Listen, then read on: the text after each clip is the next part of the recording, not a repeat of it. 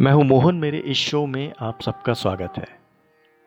हर बार की तरह इस बार भी लाया हूँ एक कहानी शीर्षक है ममता। ये कहानी है, सड़क में भटक रहे पाँच साल के बच्चे अब्बू की, एक ममतामयी औरत की।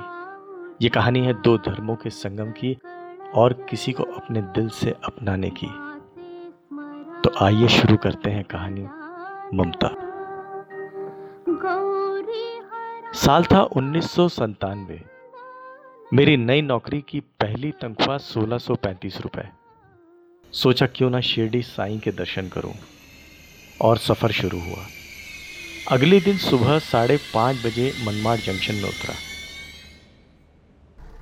आधे घंटे बाद आने वाली सरकारी बस का इंतज़ार किया जो मुझे शिरडी छोड़ने वाली थी। बस एक घंटे का सफ़र पूरा कर चुकी थी कि अचानक एक छोटे से कस्बे के पास टायर पंचर हो गया। ड्राइवर ने सभी यात्रियों को नीचे उतरने को कहा। कस्बे में कुछ ही दुकानें थी और एक दुकान में उत्सव का माहौल। मानो अभी दुकान का शुभारंभ हुआ हो। सभी यात्री बस के ठीक होने का इंतज़ार कर रहे थे कि अचानक कस्बे का एक लड़का प्रसाद बेचने आया और बोला, साहब, बाबा के लिए प्रसाद खरीद लीजिए। सिर्फ़ तीस रुपए का है। सफ़ेद लिबास पहने ये लड़का मुझे बहुत पसंद आया।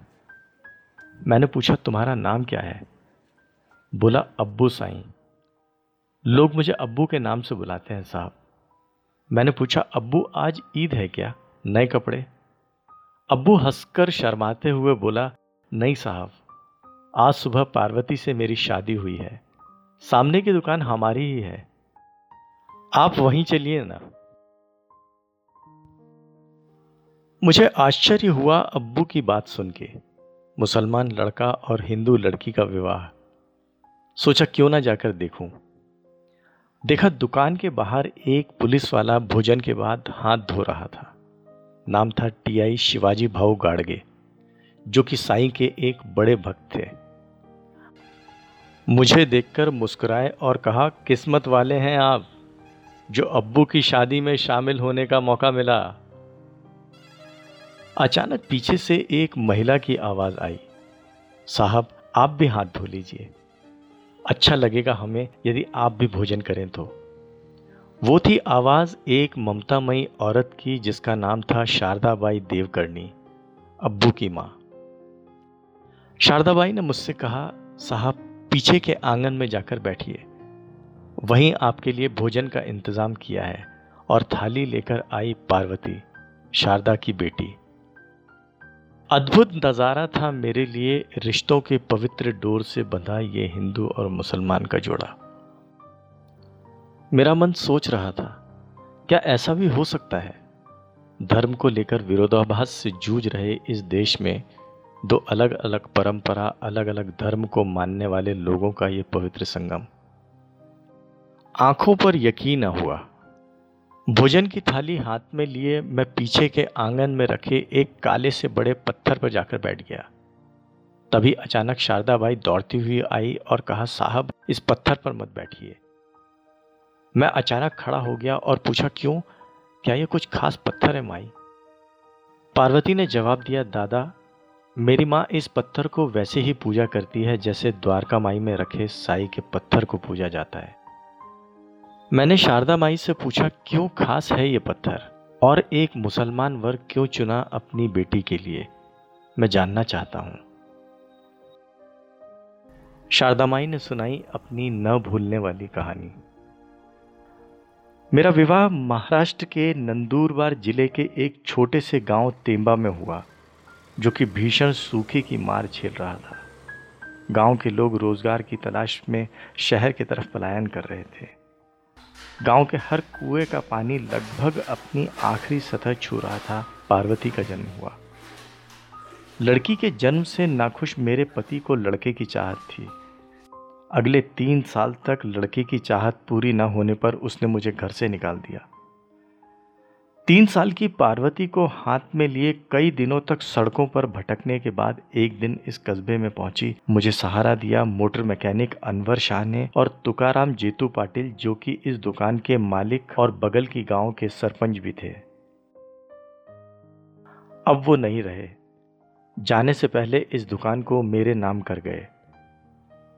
मैं पाटिल भाऊ की दुकान में साई का प्रसाद बनाना सीख गई। फिर ये कस्बा ही मेरा घर हो गया साहब। मैं और पार्वती दुकान के पीछे के हिस्से में रहने लगे। दो साल बाद हाईवे की मरम्मत का काम शुरू हुआ। एक दिन सड़क के बगल में गड़े काले रंग के पत्थर को उखेड़ने की नाकाम कोशिश में अंधेरा हो गया। और सारे मजदूर अगले दो दिन तक छुट्टी की मांग करने लगे। आखिर शिरडी में साई का जन्मदिन जो था।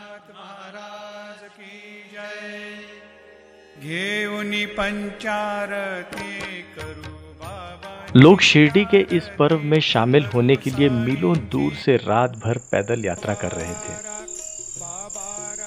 अगले दिन रात के सन्नाटे में यही कोई तीन बजे मरम्मत के पत्थरों पर मुझे किसी के बार बार चलने की आहट सुनाई पड़ी। मुझे लगा, शायद कोई यात्री होगा। सुबह के चार बजे आँगन की रंगोली बनाने के लिए उठी और दरवाज़ा खोला।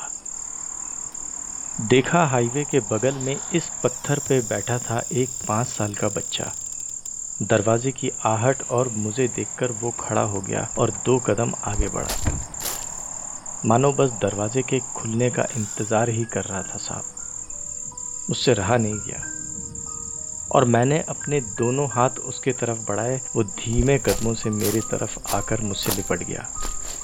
यतीम होने का दर्द मेरे लिए नया नहीं था साहब।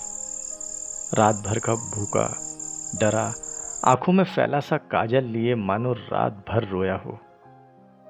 मैंने पूछा, तुम्हारा नाम क्या है? बोला, अब्बू। मैंने अब्बू को रात का बचा दूध पिलाया और वो देखते ही देखते मेरे गोद में सो गया साहब। मन ही मन में सोच रही थी, न जाने कितने नाजों से गले में बंधा मन्नत का ये तांबे का तावीज आज मेरी आंचल से उलझ रहा है। कौन है ये बच्चा? सुबह के छह बजे अनवर भाई का दरवाज़ा ठकठकाया और बच्चे के बारे में बताया। अनवर भाई ने बगल के थाना प्रभारी शिवाजी भाऊ गाड़गे को संपर्क किया और बच्चे की सूचना दी। शिवाजी भाऊ गाड़गे ने वायरलेस पर सभी थाने को सूचित किया। अगले दिन सिरडी के साई का जन्मदिन था। शिवाजी भाऊ गाड़गे की पत्नी सरला गाड़गे बच्चे के लिए कुछ नए कपड़े लेकर दुकान में आई और हमें शिरडी के उत्सव में शामिल होने को कहा।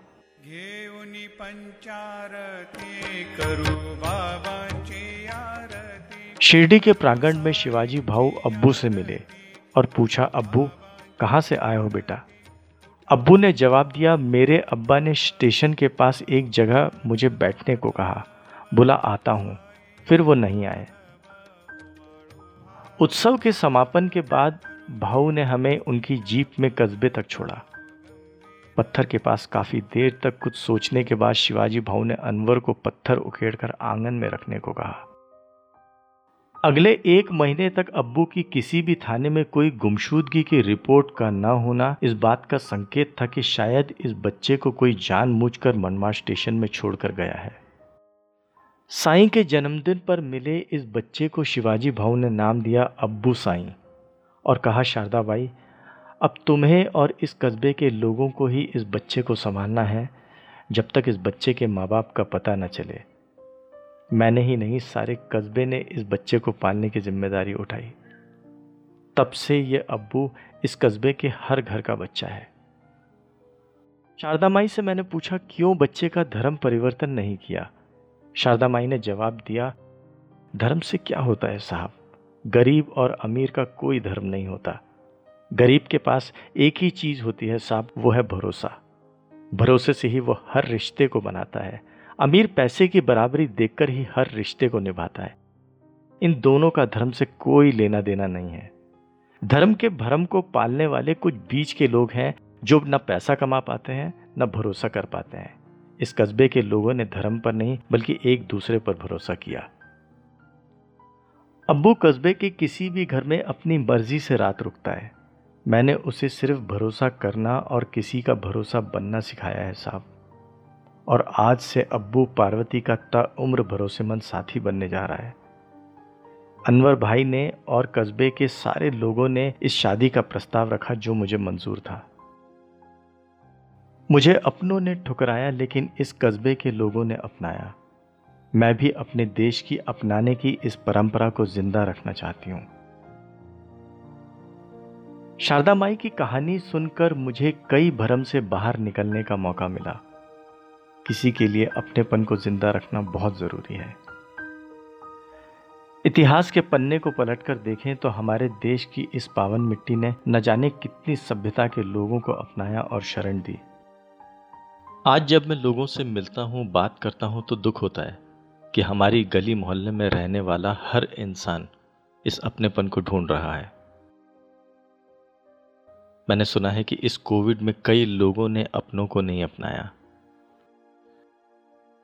आप भी अपनों से मिलिए और अपनाने की इस परंपरा को जीवित रखिए।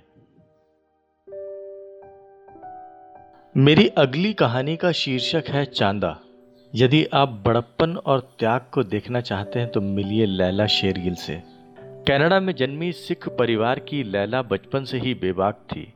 रात भर सड़कों में खुशियाँ मनाती, आज़ादी से घूमने वाली इस लड़की की एक ही तमन्ना थी। मैं एक सच्चे साथी के साथ जीना चाहती हूँ। और उसकी ये तमन्ना पूरी ही होने वाली थी। जगह का नाम था सीरिया की राजधानी डेमेस्कस।